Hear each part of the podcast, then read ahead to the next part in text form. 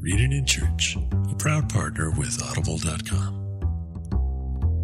Previously on Reading in Church and Other Distractions. the difficulty of the fact that within the story there's no good characters you know the tendency to want to read it allegorically um, so you have a lot of a, a lot of commentators trying to uh, re- rehabilitate the manager, who Jesus refers to as dishonest, okay, Yes. and who the the master in the story refers to as dishonest. So you not believe how much people write about. Well, in that day, a uh, um, a, a manager had his own percentage that he could take off his own, you know, tip. You know, you don't have to tip me. You know, it's like no.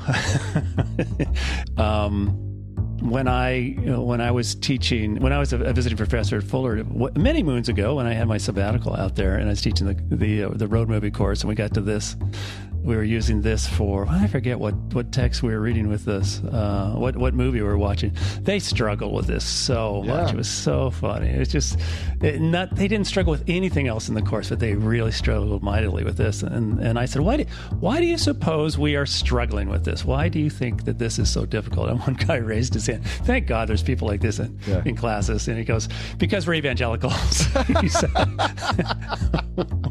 we don't want to have any bad guy. We want to have a good guy, so we can think that okay, that's the God guy. Yeah. In in the, in the story, and so I'll I'm going to go with that. Welcome to Reading in Church and Other Distractions with Rob and Mike. Well, welcome back to the podcast. I am Robert Wallace. And I am Michael McKeever. And as Mike just pointed out to me, we are the penultimate podcast for year C. Yes, uh, we are. Crazy to think about. Uh, we have our typical four readings, but atypically, no psalm this week. Um, Isaiah 65, Oh. 17 to 25, and Isaiah 12. Oh, So two okay. new creation passages in Isaiah. And then we finish up Second Thessalonians. Is that right? Uh, yeah, I don't know if we're doing this next week or not. I don't believe it's. I don't. How many chapters are in Second Thessalonians? I don't even know. I don't know. Three. No, yeah, because there's up, only a couple more verses in it. So yeah, this, Right. this must be. Yeah, I think we have a little John six, maybe, uh, or something Okay. from John. Yeah. Well, Christ the King would be next week, so Yeah. that's probably Mhm. what that's about. And then uh, Luke 21, 5 to 19, Mhm. where it, Luke, I believe it's discussions of the temple in Luke. So I imagine you have something to well, say. they're leaving the temple and uh, end time stuff. So yeah. Oh, okay. All right. Yeah. We're getting close to that. Mhm. Well, hope that you will like us on Facebook and follow us on Twitter at Reading in Church in both of those places. And uh, we're getting ready for the meeting coming up in a couple of weeks um, in The San big Diego. meetup, the big meetup, Yeah. the big nerd meetup. It is a big nerd meetup in San Diego. Mhm. So Yes, all sorts of yes. Not I'm not everyone's a nerd, but predominantly. yeah. That's there's a lot of I. I actually think everyone is a nerd at this conference, Really? Mike. I don't think you go to this conference if you're not a nerd. Okay. All right. Um, All right. Yeah. Who am I kidding? Yeah, it's, uh, I mean we're all Maybe ask an outsider. yeah. Outsider's exactly. perspective on that. Exactly. So Ask my anything wife. we need to yeah right exactly anything we need to talk about or update or i don't know any Uh, news how's your car you got a car last week and oh, I thought you meant about the meeting. Yeah, we're gonna have two beds, right? We don't have to talk about. yeah yes, I bought a car on, on Craigslist and didn't die. that's good yeah i got the text back so i was excited about that Let's just count out seventy hundred dollar bills in front of everyone, and then you're going to leave the bank. It's like, where, where's the sec- the security guard's on his break? What? you're not going to come with me are you It's- yeah. Actually i had that a similar experience when my oldest son was born and the hospital said okay you can go now i said wait a minute you're just going to send me home with Ah, a newborn that's a weird feeling, isn't it? Uh, yeah. it's like i don't trust any hospital that sends me home with a newborn Yeah. Right. Yeah. You have to show more ID at the bank. something no, you you made it it's yours thanks so That is a weird feeling. it is it is It's not like a right. wedding where there's any reception or anything to No. buffer. It's no, it's No. no, there's no honeymoon. no no there is not. Not a honeymoon. Oh jeez. So we had a had a great okay i'll tell this story. Okay. uh, we had a great experience this week because uh, we went over to see my son at his college he, choir was Mhm. singing the national anthem at the first basketball game of the year. And He attends a school that is pretty proud of their basketball program. You might remember it as a major bracket buster a few years ago. He Oh. goes to George, George Mason. They got to Mhm. the to the Final Four and screwed everybody's brackets up. Anyway, he was his choir was singing the national anthem, and then he's part of this uh, pep band, and he would want me to say the number one pep band in the country. Um, Really? in the yeah that Oh. I don't know who keeps those records, but they're pretty proud of that. Um, I've never seen a pep band like this, to be perfectly honest. It's it's got cellos and violins and an Oh, eight person choir, and uh, I mean they do Prince and they do Mike, Michael Jackson and they do Stevie Wonder and and it's insane. Con, they did Kanye. It was crazy. It was Wow. crazy. What instrument does he play? He plays the trumpet Oh, and uh, and so there's a bunch of trumpets and I mean that's your typical brass instruments, but I kind of focus on the keyboards, gu- electric guitars, cellos, and violins in the pep band. Yeah. you know, along with the auditioned choir. So anyway, we we thought, hey, this is a great night to go because the he's singing in the choir for the national anthem and he's playing in the pep band. We can see both things, be supportive parents, get our points, you know, mm-hmm. and and move on. And so Cindy got some tickets, and they were up in the rafters of the of the Eagle Bank Arena. And um, we got there about twenty minutes early, and we're sitting there, and this this young kid, good looking kid, comes up. There's nobody around us, right? We're you know like six rows from the top of the arena. Mhm. Nobody's anywhere close to us. And the guy comes up and goes, "Hi, I'm from the um, I work with the marketing department here at George Mason, and we're upgrading your tickets." Oh, and uh, we've got two tickets courtside for you down there and we're going to give you hats and we're going to walk you out on the floor and tell everybody you're the interstate move of the game and oh. uh, and so it's like sure okay. And so thomas had seen us up in the you know the rafters and then we go down and he didn't see us move. And so as he's walking off the court i'm like thomas thomas thomas. And he turns around and looks at me like what is going on? And we're like hey how you doing? And he goes and sits down like with this really confused look. And then they bring us out on the court and he's like what is happening right now? Our face is up on the don't screen. embarrass me in front of my friends. exactly exactly so it was one of these like wow can't even have a night about him it, it- All you even should, the should, have done a shout out to him then. we did we did Yeah. he's like oh and his son's in the pep band and i turn around and point to him and he waves his hat and so yeah it was pretty funny it was it was so fun so we got to watch the whole game from the You didn't do a Spider Man. It's love you. no no I love you. i'm gonna need a copy on that no i did not uh Gonna need a verbal response. I did. I did not do that, uh, but it was pretty great. Uh, so and it was a good game, and they won the game. So they played Navy. So so it was Oh. it was uh, Armed Forces night, and so they gave us these hats with these American flags. And of course, my wife works at the Veterans Administration Medical Center, and she had her VA jacket on, which has the seal of the VA on it. And she puts on this American flag hat with this jacket with the seal of the VA. And I swear, it looks like she just got off Air Force One. It is. it's like it is so funny. We get it. So- You're yeah, patriot. We, We get, get it. You love your country, sure. Yeah, So, yeah. Anyway, it was pretty. I had a student ask me in class. We "Are we? Uh, do you?" She asked. It was it was singular. It was asking me, "Do you celebrate Veterans Day?" It's like, oh, this is a trap of some sort. What are they talking about? Yeah. and I lose track of like, no, this the school does not. We're not going to observe. We don't get time off. You know, that's not going I'll send you the picture of what it looks like. Yeah, it, Yeah. it's funny uh, that well, they had two uh, World War II vets there, hundred and ninety-five, that walked out and waved, and it was a big deal. It was a big deal. wow. Hmm. So, so yeah, the picture of my wife Wow. decked out in her patriotic garb. oh, okay. I'll take a look so at that. Enjoy that. Yes. Oh, yeah, that does. She does look like She- she, just She got just off bounced, Air Force bounced down One. Air Force One. And, uh, wow, that that's a that's a good look. It really yeah. works. It works. Hey, speaking of bands, I was in uh, I was in uh, a uh, kind of an artsy part of town, which we live close to. say, that's- um, the, oh, the only good thing about uh, white flight suburban sprawl is that people intentionally move to the abandoned parts. Like, oh, yeah, we're we're not gonna we're not gonna do that. We're not into that. And then then they develop these very very creative and uh, diverse uh, intentional parts communities parts of town very skew a little bit artsy and we went i was taking um, madeline my daughter back to her home which is a couple miles away and we stopped at this they got some boutique ice cream it was very cool and then there's this something called you know big out here i'm not sure this was a chain national chain or not tower records Yeah. remember I do tower remember records Tower Records. anyway, that's gone, you know, because all record stores Mhm. pretty much are gone except for the the uh, retro vinyl. So there's something. This is called the Tower District. So it's called. There's something called Tower District Records, and usually there's there's a live band there, even though it's a just a record store. I went in. It's like, wow, this is a big this is a big band. That's a lot of There's a lot of horns in this band. In fact, there's a lot of people milling around with horns. This is very unusual because usually it's not that kind of band. And and uh, and then they said, okay, we're going to do something with the big band. And then all the guys with the horns went up on the stage, and then it's like, this is a tight band. I, I lean over to the the hipster behind the counter. I go, who's this band? And he says, they're from Fresno Pacific University. I go, oh, Whoops. I should know that. Whoops. I work there. That's where I work. Okay. Did it get weird? I feel like it just got weird. it got weird. It got weird really fast. Okay, we're going to leave now. Oh, that's funny. All right. Yeah. Well, that's enough of the stories, I guess. Let's Big man, big man day. let's do uh let's do Isaiah. Okay. A lot of right. Wow. Do you want me to read them both together? No, that wouldn't no, make sense. no. I you know I was trying to decide which one you should do first. They've got 65 first and then 12, which I don't Mhm. quite understand. Um, why don't you do 12 first and then we'll do 65? Okay. I'm a canonical guy. That's as close as I can get. Okay.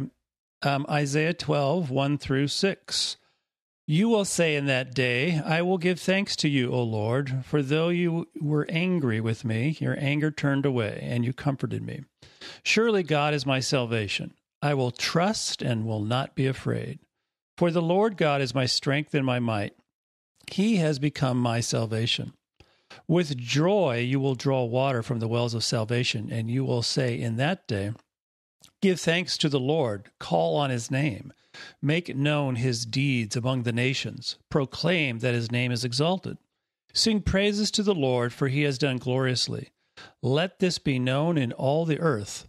Shout aloud and sing for joy, O royal Zion, for great in your midst is the Holy One of Israel. Yeah, that's all of chapter 12. It's a short chapter. Um, Oh, and uh, this brings to a close a, a sort of discrete unit in Isaiah 1 to 12 is um, pretty much a coherent.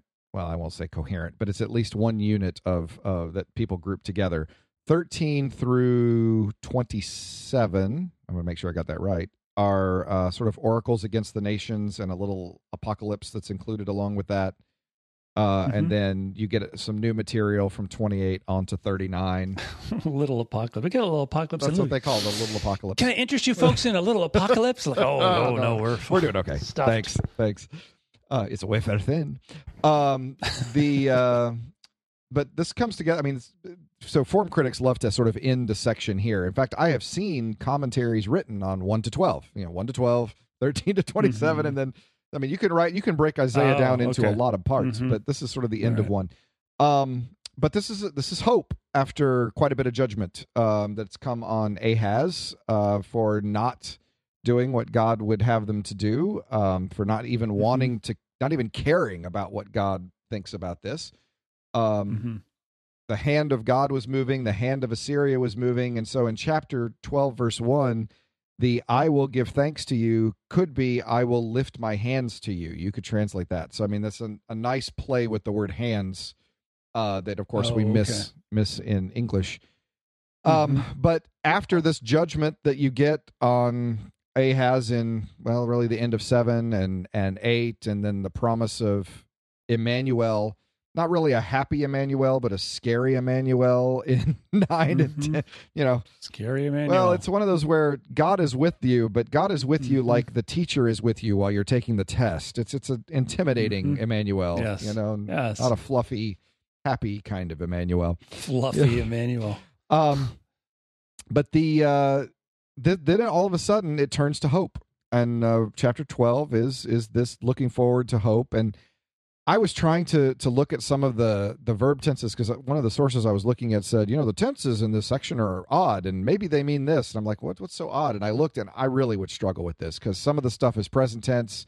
Some of it's future, some of it's narratively told as though it's future or told as though it's past. It- It's just so I think you are angry with me. Um, um, your anger will turn away is not a bad way to read that. Also, um, Mm. but I also Okay. understand why they went with you were and your anger has turned. I I don't know. It's it's an unusual thing. Hmm. Um, some people like to make a big deal out of salvation as a tie-in to Isaiah's name. It does connect to Isaiah's name. Oh, Um, and because this is sort of a discrete unit, and the verse one is uh, has Isaiah's name, and this section has Isaiah's name, some think of it as an inclusio of that section oh, um, because okay. it has that. But uh, but it, it's looking forward to this. I mean, this is an eschatological expectation, but you don't get a whole lot of detail here. Um, but but on Mhm. in that day, anytime you see in that day, you get that's sort of an Okay. eschatological expectation, Mhm. um, exalting that God. day.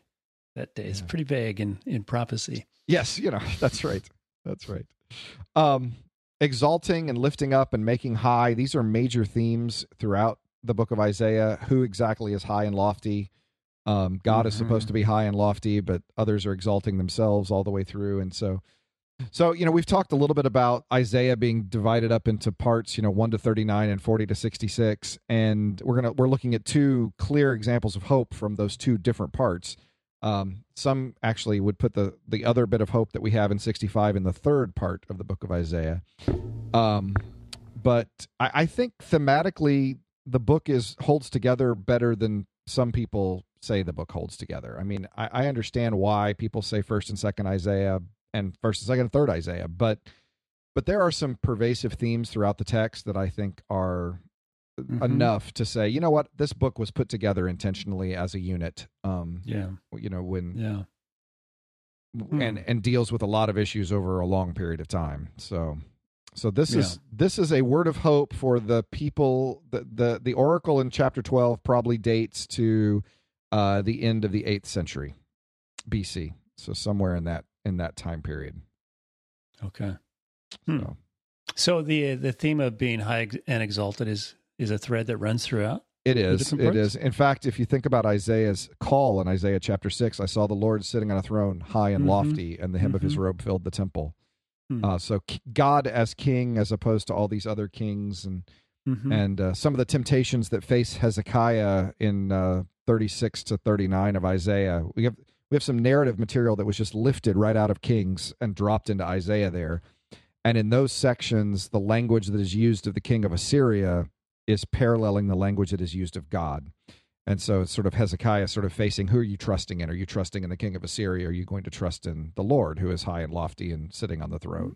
And Mhm. so yeah, who who is supposed to be high and lofty is is who are you going to choose as high and lofty is kind of a theme for the book. Okay. And is the servant talked about with that similar language? That's an interesting question. Exalted. And, I believe so. uh, yes. Yeah. yeah, He, yeah, yeah. Even though he exalted which him. is curious. It's very Yeah, it curious given the th- consistency of that thread. Huh. yeah, it's a good point. Okay. Yeah, I think I think Bauckham points that sort of stuff out. It's like, oh, it's very interesting. Well, then I would say it's definitely the case. If Yeah, well, I just couldn't if remember. Richard pointed it out, I would say yes. Yeah, I go. Yeah, it's like yeah. There's you know, some, it's, uh, yeah. There's more there than sometimes. Yeah. we think. Yeah. Wow. Probably the first person to sort of treat the book. Well, uh, the first to do an intentional reading of the book as a as a cohesive unit was in the early '90s. A guy named Edgar Conrad. He had a book called Reading Isaiah, and he was aware of all the form critical issues, but he he started to see the thematic connections between chapter one and chapter 66, and the notions of Mhm. high and lofty all the way through. And I mean, it's it's an interesting read. Uh, he's bu- he's building on the work before of uh, um, Ron Clements from Cambridge, who was sort of starting to starting to look at the book as a whole at that time. Uh, in the early '80s, actually, he was looking at the book of a whole. Um, I may have told the story, but I, I still love it. When uh, when he came to Texas, uh, Ron Clements is sort of my he's my grand advisor. He's my advisor's advisor.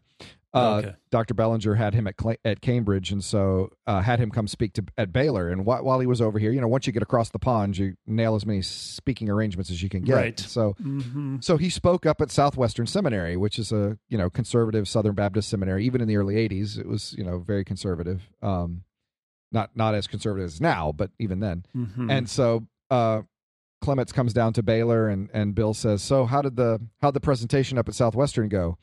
And uh, Clements said, said, "I I don't know, I don't know." He said, "I I here I am trying to tell them that Isaiah should be read as one book, and they're just now getting comfortable with it being two.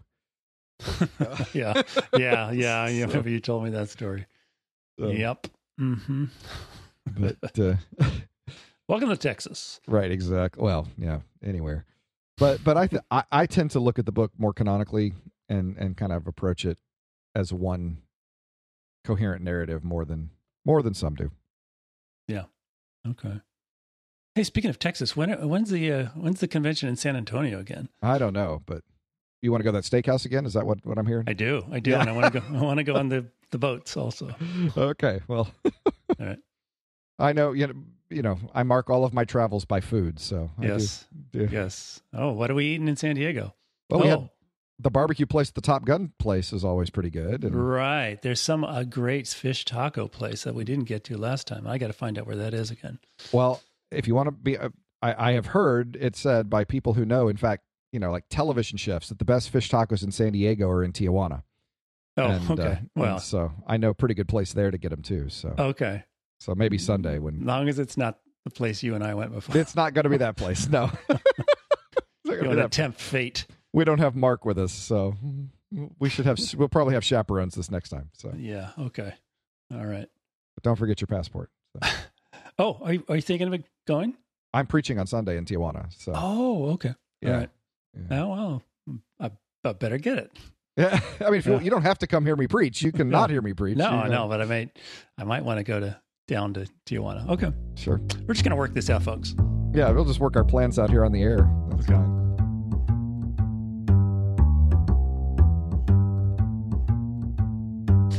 All right. Well, how about a, a heaping helping of Isaiah here? Yeah, and this this probably will sound very familiar to you as a lover of the Book of Revelation. Uh huh. In fact, this Revelation 21. This is I, either this is Isaiah 65 or Revelation 21. We'll see. Okay. Go ahead. What you, Yeah. see what you think. All right.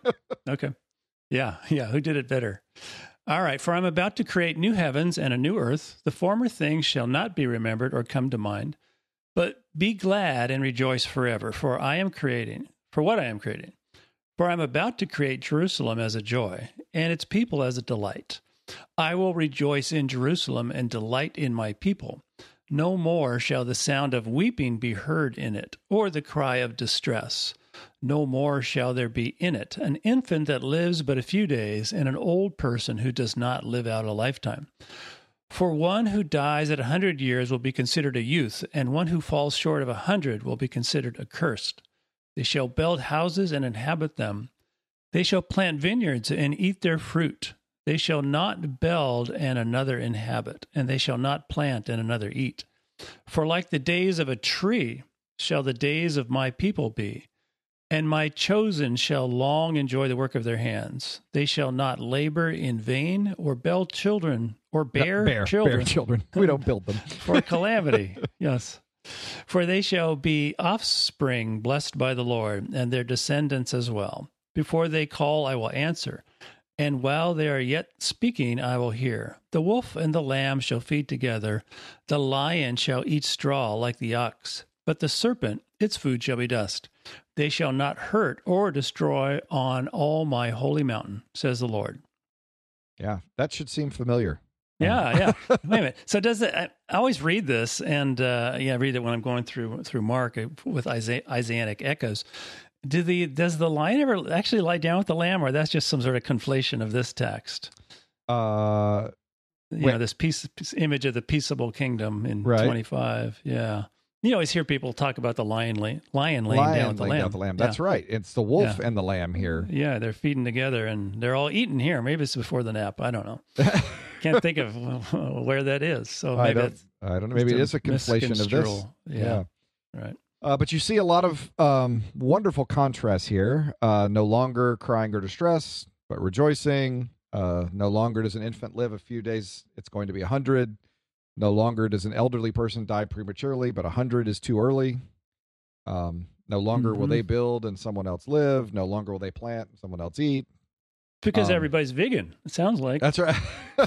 That's Just- right. Just live healthier. Oh well, you know, vegetarians, boy, vegans, they can they can wear you down. Um, I I love the the. I mean, okay, it it didn't take long. I hope for everyone to hear the creation language, right? I mean, this, oh, this- yeah. you know, now that you say it, speaking of vegans, um, right? The uh, Adam and Eve.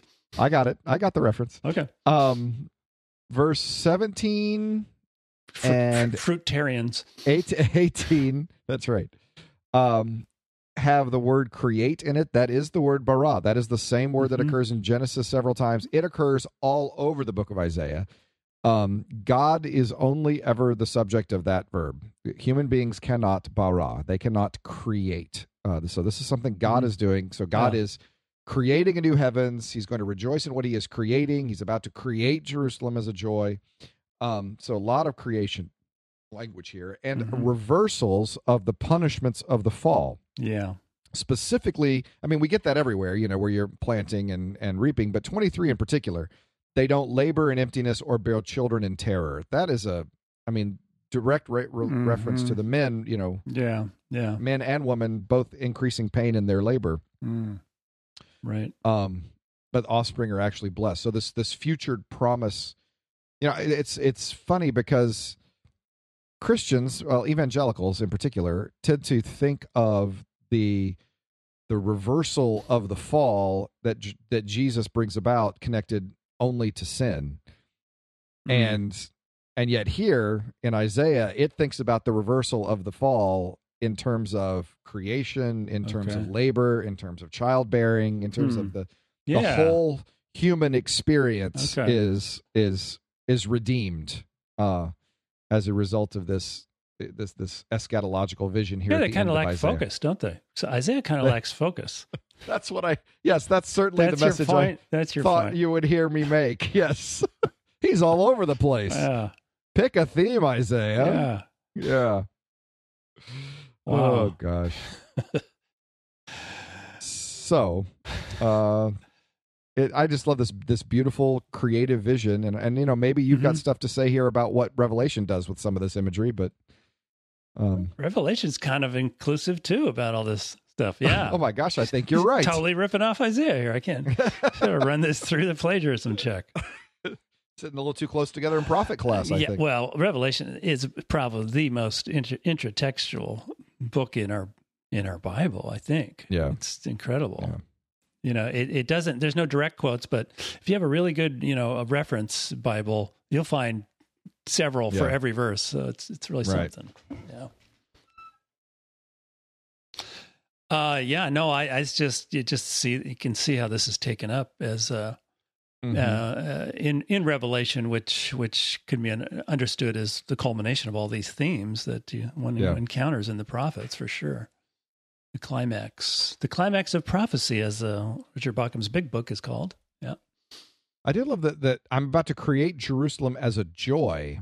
Um, uh, it, it's I don't, I don't know what to make of that, but we know we usually think of cities as as human culture, and Mhm. here Oh, okay. he's creating he's creating oh, that's interesting. Yeah. Jerusalem, but he's creating Jerusalem. He's he's making it a joy. So it's it's not saying he's making Jerusalem. He's making Jerusalem as a joy, though. hmm So I wonder if there's something there. Yeah, I don't know. I don't know. It is the synonymous back and forth between you know the city and the people, which is Mhm. quite Mhm. quite how it's uh, eh, how it's engaged in in Revelation also. Yeah, a city, a people, a temple. You know, God being in the Mhm. midst of His people, delight in my delight in my in, in the midst of my people. And it's not quite obvious here. Uh, I could force it, but uh, yeah, I don't know. Maybe let me is look. it? Let's see. Um, is it? Yeah, I'll be glad and rejoice. because that's an him. unusual phrase there. hmm. I'll check that while we're looking at it. Yeah. What uh what verse is that? 65 That is 19? 19. Yeah. Yeah, that's yeah. That that's a normal normal idiom idiom it's not idiomatic in uh, in English. It's just normal, you know. Yeah, yeah.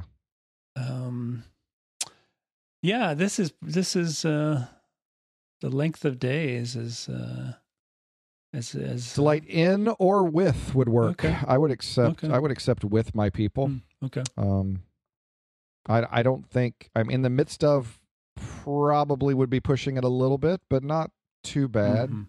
Yeah. I mean it's it's with. Yeah. Yeah. So when we uh, when we go through um, opening of Mark, we're talking about, you know, we were talking, was it just last week? We are talking about Yeah. Isaiah as a lens. About Isaiah and Mark. Yeah. And uh, and if you read the t- first two verses together, the beginning of the good news of Jesus Christ is just like Isaiah said it was, the one who introduces good Mm-hmm. news.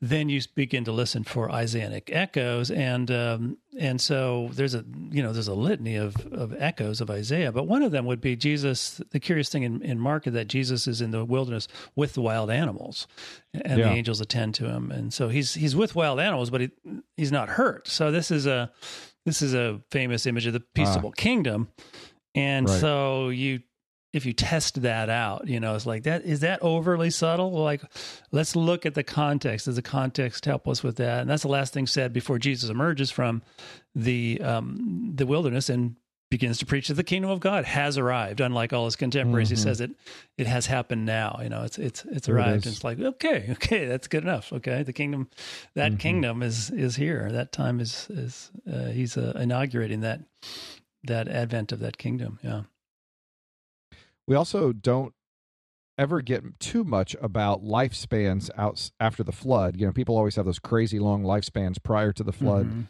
But here, there's this sort of allusion back to that, where 100 years is too too soon to die. Yeah. I mean, that's that's way too young. Right, um, right. Which, again, is that pre-flood restoration, though with Jerusalem, which was not pre-flood. So as we point out, you know, the goal is not to get back to Right. the garden, but moving forward to city. culture redeemed yes Yeah, culture is redeemed here is a Mhm. well put way to put that. So yeah yeah wow this is this is amazing and and getting close to the end is this uh getting yeah, that's the penultimate chapter Yeah. here. Sixty six is the last one.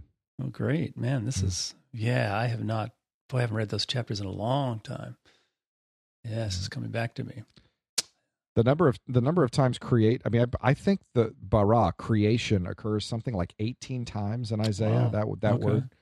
So it's a lot of a lot of times God is doing stuff. He is creating in the book of Isaiah. It's very mm-hmm very active. Yeah, yeah. Creation is a as a metaphor for salvation. Um, Mhm. uh, very big in, in in the Johannine writings in general. Yeah. Mm-hmm. Um, I know that I just had a discussion with some Fuller students about this, and that was a little bit of pushback on that because it's what are you saying? Creation is wasn't complete, you know, is incomplete. Well, it's, it's not Yeah. any longer. That's It's kind of- exactly what I'm un- saying. on the one hand, you could say, well, there's, there's something called the fall, you know. There's so there's that, Yeah. but there's also uh, there's also the element because we're when we we jump into John nine to talk about the man born blind, and uh, and there's a lot of creation echoes. He's making mud and putting it on his eyes, and and and and what I where I was pushing him rather than you know just emphasizing fall was like, well, it's not as though uh, Christ is Plan B, you know. He's always Right. central to God's plan for creation, for his creation Mhm. to bring it to completion in some fashion. Uh, he's envisioned from beginning to end. I mean, he's the agency of Well, and- so, of creation. and humanity's responsibility to play a role as as and I'll say it co-creators. I mean, I I think that it was um I think it was N.T. Wright who said that, you know, the fascinating thing about this creation is that God created a creation that continued to create itself. Mm. That you make trees after their kind, seeds with fruit in them after their kind, you know, that there's there's a sense creation continues to create Mhm. itself and that humanity has a responsibility to steward that Mm. creation, that ongoing creation uh, and then I think in, in particular the Genesis four, uh, the the uh, descendants of Cain passage imply a an important cr- uh, responsibility for stewardship and creation in in their creation of music and metalworking and animal husbandry and city building and all these aspects of culture that everywhere else in the world were supposed to be handed to humanity by the gods. Oh, in the biblical uh, text, it says, no, no, yeah. no. Human beings are the ones who brought that into this world, and God seems to bless that and ordain that, and Hmm. that being creative is seems to be part of what it means to have the Imago Dei Mhm. in in the Book of Mhm. Genesis. And mhm. so, yeah, I'm saying creation's not done. yeah, Um, in that Right. sense, it is Right. it is finished. but yeah, God God took Hmm. off for the weekend, but uh, but not done in that way. Yeah. So yeah. No, that's good. That's good. so Huh. Yeah, well, that is That's not seen till Revelation. That's uh, that's interesting. I'll bet I'll bet that is more clearly brought out in Orthodox theology, where they don't Oh, they sure don't shy away from that. They don't shy away from right. uh, the uh, uh, sharing attributes of God. You know, Well, and you know what else it is? It is a a. How, what do you think the tree of the knowledge of good and evil was? Do you think the tree of the knowledge of good and evil was a never or a not yet? Was was there ever going to come a time when man and woman would be allowed to? oh, eat I thought you were going to ask me what kind of fruit it was. I was going to say per- No, no, persimmon, no. but Persi- well, you should mi- because I, minority I need to apologize to the persimmon. Did, did, did I tell no, you this? what? Oh my god, I can't believe you picked persimmon. So so time of year. I have this church member. Yeah, it is. I had this church member who brought this is our other distractions portion of the program. Um, that brought me a bag full of persimmons. Now, I remember persimmons as a child and never being brave enough to go near one, mainly because they were these astringent, Yes, bitter yes. persimmons. Turns out there's two kinds of Oh. persimmons. There's the there's the hachiya, which is a bitter, astringent one that you can eat once it is fully ripe and soft, and then there's the fuyu, which are like you can eat them out of hand. They're not bitter at Oh, all. In fact, oh, they're I've actually never very sweet. encountered those. So I got this bag full of these, and I said, "Well, what am, what am I going to do with these things?" So I look up and I was like, "Well, you know, I make jam. You know, I make jam regularly." I said, "Well, I'm, I found this for spiced persimmon jam." I said, "All right, I'll I'll do it." As I'm cooking it, I'm sitting here going, "This smells amazing." I I mean, it smells delicious. Mhm. And so finally, I got up enough nerve and I took a bite. And the only way I could describe this is, it's somewhere between spiced peach and creamsicle. Oh man, That's the best description I can give you of these persimmons. And so Cindy came home, and I had a half a jar left. She ate a half a jar of just per, just out of the jar, just the persimmon jam. She just took a did you have to add? Did you jam. add the same amount of sugar you normally would?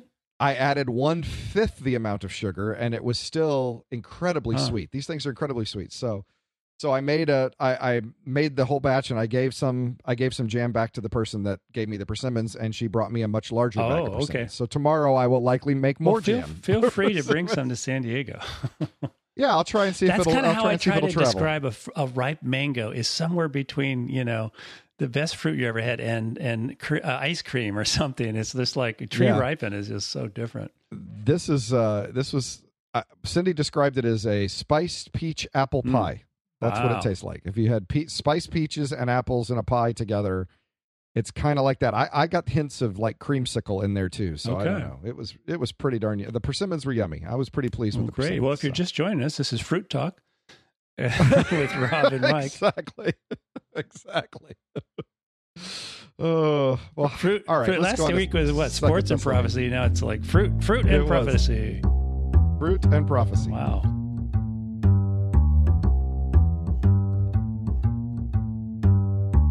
All right, you want to do the Second Thessalonians? Speaking of prophecy in the end Okay. times. Now, this is uh, Second Thessalonians three six to Mhm. thirteen. Now we command you, beloved, in the name of our Lord Jesus Christ, to keep away from believers who are living in idleness and not according to the tradition that they received from us. For you yourselves know how you ought to imitate us. We were not idle when we were with you, and we did not eat anyone's bread without paying for it. But with toil and labor we worked night and day, so we might not burden any of you. This was not because we don't have that right, but in order to give you an example to imitate. For even when we were with you, we gave you this command anyone unwilling to work should not eat.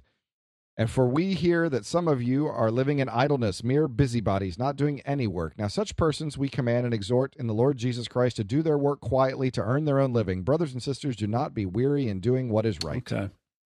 Yeah, this is a theme he hits um, in both in both epistles to the Thessalonians, and and has spent some time in this, and he never explains why. You know, why are people not working? And Mhm. so uh, it's just all speculation. Um, there is some some tie it to some sort of misunderstanding of, of the of uh, the timing of the end. Uh, That's what I have Uh-huh. always heard. Yeah. So, but on the on the other hand, there are in, in Greek culture there um, there you know, cynic philosophers didn't work. They they begged for their food, and this is a culture where the elite looked down on on working with your hands. Okay, laboring. this is uh, that was beneath begging in, in this culture. So um, that is something clearly not that's not the biblical view, and that's certainly not Paul's view. Paul's very um, defends defends the right to be uh, to be provided for, but also he's he's one who works uh, despite uh, having you know the rights of a of a minister to to, Mm-hmm. to use this language, eat other people's bread, but. Uh, yeah, no, Right. he he uses uh, work in a in an interesting way, and I probably talked about it on this podcast before that. That's an interesting uh, window into Paul's mindset, the way he he uh, uses his uh, vocation as a tent maker to uh, to to model, um, looking out for others, providing for others, uh, working not just for his own Mhm. needs. He he it causes him some trouble. It is a problematic in terms of status and honor. Um, not I mean it is in the Greek world, not in the not not in, in Right, the in the right. Jewish his- world uh, at all. And uh, he did encounter that as a mi- missionary to the uh, the Gentiles. He occasionally received support, but typically he fore uh, forewent that, and um, and particularly when he's in new new congregations, he's planting a church. He's going to do his own work. He's certainly not going to take money from from that congregation. Um, rabbis were, you know, bivocational. They were lay lay scholars Right. originally. Uh, certainly before the, you know, I don't know if it changed after after the Jewish War when they became the primary leadership of Israel. I'm not sure if that changed or not. I don't think it. I don't think it did. Hmm. But he put a high value value on work uh, as modeling that for other Christians. Um, also, to distance himself from abusive rights. There's very rigorous sorts of laws about uh, you do have rights, but uh, there's uh, we probably talked about Didache 11. How do you tell false prophets? Well, they they Mhm. stay too long. They change if they change. Uh, uh, places where they're uh, people who are extending hospitality. If he likes one place better than another, that's probably not a false prophet. If they order in the spirit that they should have a love feast and they eat of it, that's not a false prophet. So, uh, pretty pretty strict, but uh, certainly in in the world that Paul's uh, trafficking in, he's wanted to abuse him. He wants to cut short that. Uh, um, gift and debt or patron client sort of relationship Right.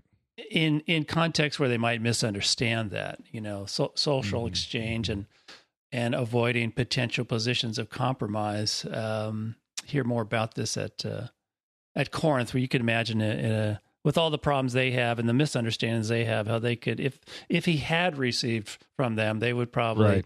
have expectations of uh, of loyalty and and on Mhm. honor and deference and not stepping on toes. Uh, other people have pointed out that uh, this is a shrewd missionary strategy. As you uh, go from town to town and you don't know people, you plug into the uh, ethnic quarter, the Jewish quarter, and you also Mhm. plug into a network, uh, a trade guild. A commercial Yeah, network. You yeah. immediately have uh, these these networks of connections. So, and that is something you know this kind of rediscovered and re-embraced last century, and and probably mo much more prominent this century. The tent making ministry, you know. As uh, increasingly, you you can't just go to a country and say, "I'm here to evangelize your folks."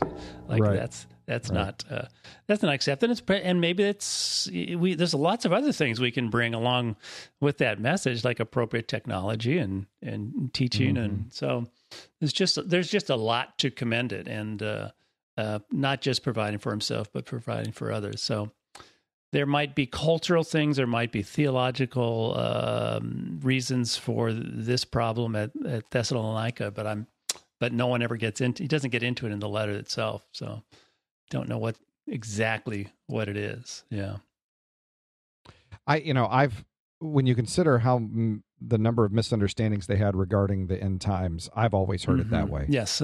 Just yeah. that that sense of and so have I. But there, there's there's more to it than that, and and and it's not the final word on on if anyone's unwilling to work. If anyone un, unwilling to work is probably good. If, if it's not just if someone if someone's incapable of of working, he's certainly Right. going to provide for them. That's that's why Paul is working. You know, it's one of the reasons. But right. this could be, yeah, I, it's worth me thinking about it again that it could be the leaders, you know, if I'm in a position of leadership, Mhm. well, I can't work. Like, well, no, you got that Right. wrong.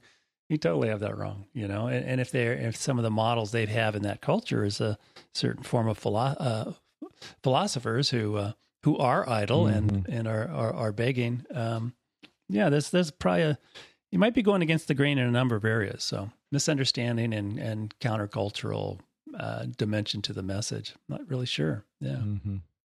Paul, cer- Paul's certainly a worker, though. Paul, Yeah, Paul the worker clear, is uh, yes one. Is if you once you begin to notice it, you realize wow, he really was a a hard Mm-hmm. worker and has uh, multiple jobs and and and and always working. He's always working. He's always doing two things at once. Seems like preaching and Mm-hmm. preaching and working. Yeah.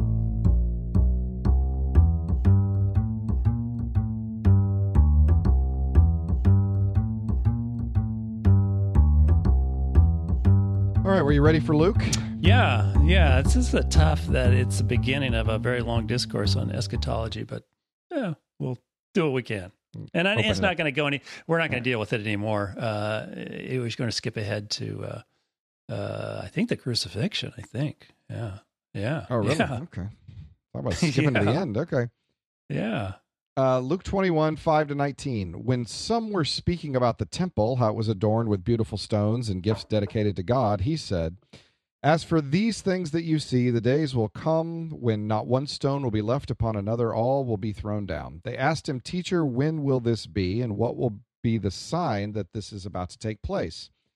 And he said, Beware that you are not led astray, for many will come in my name and say, I am he, and the time is near. Don't go after them. When you hear of wars and insurrections, don't be terrified, for these things must take place first, but the end will not follow immediately. Then he said to them, Nation will rise against nation, kingdom against kingdom. There will be great earthquakes, and in various places famines and plagues, and there will be dreadful portents and great signs from heaven. But before all this occurs, they will arrest you and persecute you. They will hand you over to synagogues and prisons. You will be brought before kings and governors because of my name. This will give you an opportunity to testify, so make up your minds not to prepare your defense in for I will give you words and a wisdom that none of your opponents will be able to withstand or contradict. You will betray you will be betrayed even by parents and brothers, relatives and friends, and they will put some of you to death. You'll be hated by all because of my name, but not a hair of your head will perish. By your endurance you will gain your souls. Okay. Yeah. So they are they are emerging from Jesus' ministry in the temple, and he's taken over the temple and and confronted you know religious hypocrisy and people waves of people asking him questions to which he astounds them with their answers, or they cannot they cannot uh, uh, they can't ask him anymore. And then another group comes and asks him, and then and then. Uh, Mm-hmm. uh, and then they begin. They realize they're not going to ask him any more questions, right? I think it was like the question about up. You know, what's the greatest commandment? Up dog. Yeah, what's right. up dog? And then they dare not ask him any more questions. They dare not ask him any He's more tricky. questions. He's tricky. Then he asks them a question, and they're unable to answer it about the son of David. But then he begins to point out the um, the the personnel and their uh, the the people strutting around. You know how they're dressed and the attention they want to bring to themselves. There's two scenes that kind of parallel each other. Uh, the critique of um, uh, the pomp pompacity is that a word? Is that how you say that? The the pompous nature of uh, the religious leaders, and then the the fact that uh, the adornment of the leaders is kind of parallel to the adornment of the temple. Between those 2 scenes, you have the the widow's mite. She's putting in her last two cents. And uh, meanwhile, this is a this is an immense structure, portions of which are gilded. You know, literally, just this fantastic structure. The largest, certainly the largest, most impressive um, religious structure of the day in the world, mo most likely. Yeah, the world. thirty-eight to forty acres, and after the expansion of uh, of Herod the Great, and and so um, this is this this would kind of suggest this is going to be knocked down, not one stone. That's got to be the end of the world.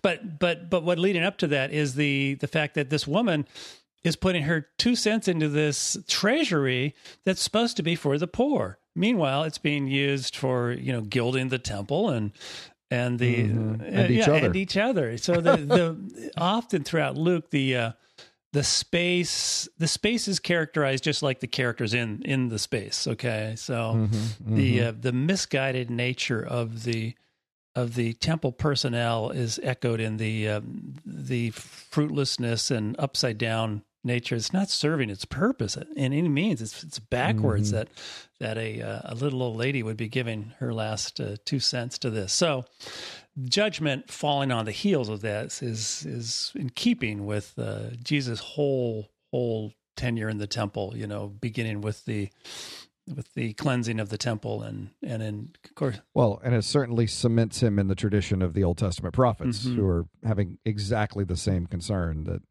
this place is not acting the way it should be. Leadership is taking these things for themselves. They're not, you know, bringing justice to the poor Right. and the immigrant and the outcast. It's the same message, you know. yeah. And God is more is years later. willing to dispense with the institution, you know, to to to judge Mhm. it. And uh, um, when when an institution doesn't fulfill its its uh, purpose, it it can it can become idolatrous, and, and that's something a long a long well developed theme in Luke. In, it comes to more and more clear in Acts that that's kind of the orientation. Mhm. Um, so it's it is fitting to have this discussion on the heels of that. Um, they ask two questions after this. If they're after they're astounded by that statement, uh, when will this be, and will be the sign that this is about to take place? And Jesus takes a long opportunity to answer neither of those questions. To answer neither of Yes. those questions right, at all. Right. Uh, the the thing is, like, does he answer the questions? Is usually how I preface like my students to read this. Like, does he answer either of those Mhm. questions? And if there is a if there is a sign, is it really you know what what they were expecting? Is it what's it a sign of? You know, we we just went Mhm. through this in in Matthew. And in Matthew, he does give a sign, and the sign is none of these things. The sign is that the gospel will preach to you know all nations, which he which is Mhm. emphatic at the end of uh you know Matthew also 28 where the great commission he kind of reiterates that um this is you know as i as you go through this this is a boilerplate apocalyptic apocalyptic. yeah. Yeah. you know uh earthquakes famines plagues wars you know nations you know there'll be lightning somewhere you know it's it's Yeah. like oh yeah you know it's it's like I do love that. So that when you hear about wars and Yeah. insurrections, that's not Yes. it. Yeah. It's like it's, It's like, like a fig tree when it's Thanks. green. It's springtime. You know, It's springtime. The parable Yeah. of the unhelpful fig tree. Yes. yes. Yes. And um yeah, it's very it's very much boilerplate. And having just gone through this with uh with freshmen and it's not it's not really a it's not a Bible class. It's kind of a freshman orientation class. It's an orientation to, to life of Jesus. It's a lot of things, but we do go through Matthew. But just having a little, you know, one day to spend on apocalyptic, I just like, oh, what do I do with this? And Yeah. and um, given that it's Halloween, I thought, oh, I'm going to use, I'm going to use that Geico commercial about the, um, you know, the the the thing, the bad thing, the wrong choices people always make in a horror movie yes, you know, yes, yes, because it's yes. it's 15 30 seconds long and it's all these Right. horror scary movie Tropes. tropes, you Yeah. know like let's Yeah. hide in the basement let's hide in the attic let's Yeah. get in the Let's run to the cemetery. Yeah, let's run to the Why don't we get in the moving car? what are you yeah, nuts? the yeah, let's hide behind the chainsaws you know Right. when you're you know when you're in a horror movie you make bad choices. But that's all that's all standard stuff. It's not It is. you know it's not it, that would not get your attention you know. I've actually i use No one- i use two geico commercials. I use that one and then the you know 15 minutes will save you 15% everybody knows that, that that's what they would be Yeah. saying at this point. Really? You know tell us something we don't know jesus. Of course there's going to be wars and yes stars will fall from heaven you know. It's the same order in in in revelation. The same Mhm. it escalates from uh, um, chaos breaking out on earth to to en- encompassing the heavens and the then you have heavenly bodies that are affected somehow the stars falling and and uh, the the moon turning to blood etc the the sun being blotted out so it is it is very much uh, boilerplate and so it's the little nuance that we miss amidst all this stuff we're not familiar with okay Mhm. um, here it is. Um, let's see. Actually, doesn't get into this, but he does. He does get to the destruction of Jerusalem, which he says ushers in the time of the Gentiles, which is an interesting, um, w- unique thing about Luke Mhm. that he highlights that this change of orientation toward the temple is is on the one hand it's judgment on the other hand it's it's it's harsh but it does open this new era of salvation and and you're going through this suffering is a means of bringing testimony to the world. And in fact, Jesus is going to embody all of these things about being persecuted, betrayed by uh, close loved ones, and uh, mm-hmm. and and being hauled into court, and and having opportunity to give uh, testimony, which can't be refuted, but but nevertheless suffering. Mm-hmm. Um, and that and and so it's death put to death. Yes, all all of those things. Like your suffering is part of this larger fabric of suffering that begins with the one who inaugurates the you know this the the kingdom bringing this mm-hmm. is the mm-hmm. kingdom comes into this world like a child comes into the world there's birth pangs and and it will be forgotten for the joy that it'll bring but there are nevertheless birth pangs uh, but you are participating in the sufferings. You know, your your suffering has meaning because you are participating in Jesus' suffering. You are following to to, to use Revelation. You know, mm-hmm. following the footsteps of the Lamb, and that you play a role in that. Uh, this uh, this momentous changing of the ages, the the birthing of the new kingdom, is that that all apocalyptic, even Revelation says there's meaning. There is suffering. Mm-hmm. You're not just escaping it but there's it's a meaningful suffering as you enter into the work of of salvation. And uh, jesus models it for us you know mm-hmm. and, and, these sh- spoiler alert you'll we'll get some of this next week. Uh, he's immediately going to uh, live this out. So it is it is doing something with a familiar genre in an interesting way that uh, that if you if you you're going to you're going to see it in the next few chapters that uh, the uh, Jesus is the one who inaugurates this this new age that's breaking in. Yeah. So not a hair of your head will perish. Typically, that's pre- preserving your physical being, but in this case, it's not. It's not. It's, it's an extended not. sense. Like, yeah, you'll die, but not a hair of your head will perish. Like, hmm, uh, yeah. how is that? It's some. It's this paradoxical preservation. It's complicated. Through, it's complicated. Yeah, it's it's complicated. It is. It's, it is complicated. It is complicated. That's uh, uh. So the death part, yeah, that's real. Yeah. yeah. Yeah, some of you would be put to death, but not a hair of your head will perish. Well, okay. Don't worry, but don't worry about it. I mean, mostly yes. dead, not all dead. Yeah, yeah, yeah. It is. Uh, it is paradoxical images of of perseverance in the midst of suffering and so God being with us. You've got me thinking now. Is is oh great? Yeah, I didn't mean to do that, but um, do all of are are all of our apocalyptic conversations in the New Testament drawing on them at least on some level the way revelation is in that sense of taking the boilerplate apocalyptic and doing something different with it. I mean you just talked about luke doing it. We know revelation oh, well, does it. the synoptics for sure um and revelation well then and, that's it. yeah because i don't i don't know that you quite get that the same way in john and well no because of the realized eschatology in john is different you, you don't get so much of the genre in in in the Paul. epistles yeah. yeah. yeah you get an a, an apocalyptic outlook but not the so, literary characters. that's fascinating so so okay of course what, what this means is that all of these texts that have these conversations about apocalyptic assume that you understand what apocalyptic is so that they can play with the genre enough to yeah. make a different point with it. Mm-hmm. And yeah. none of us and none of us are.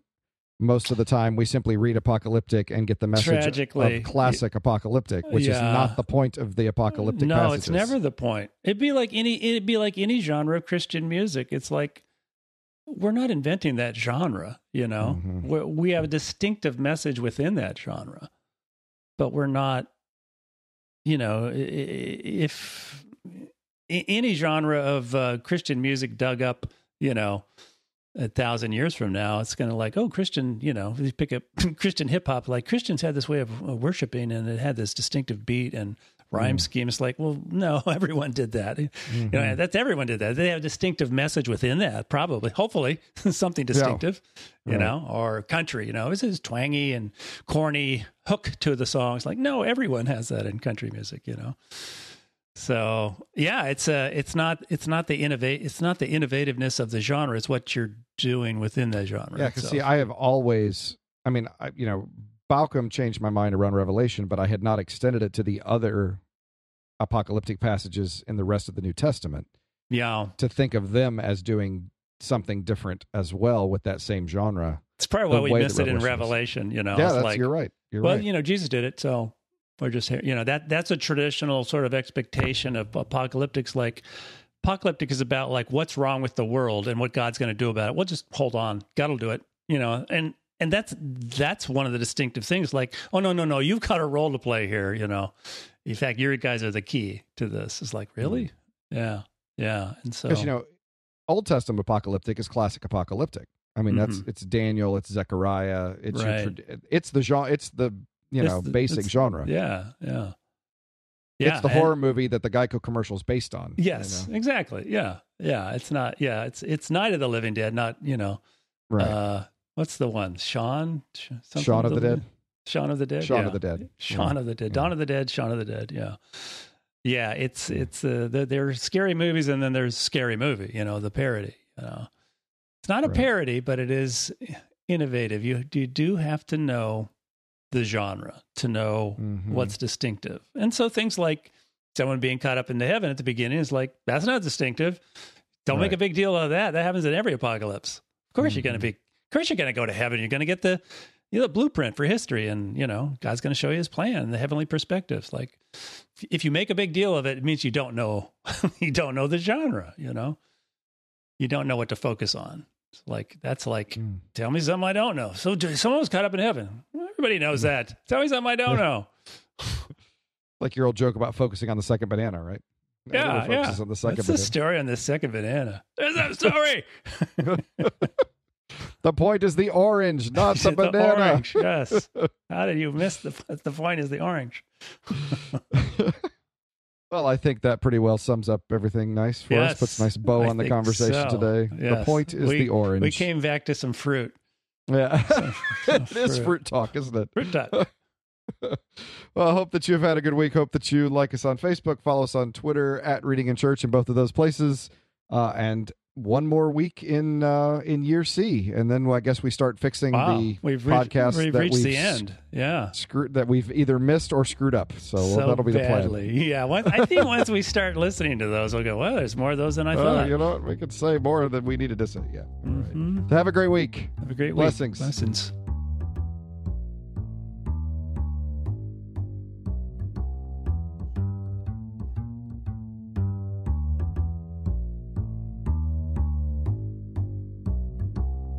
Reading in Church is proud to partner with Audible.com. For you, the listeners of this podcast, Audible is offering a free audiobook download with a free 30 day trial to give you the opportunity to check out their service.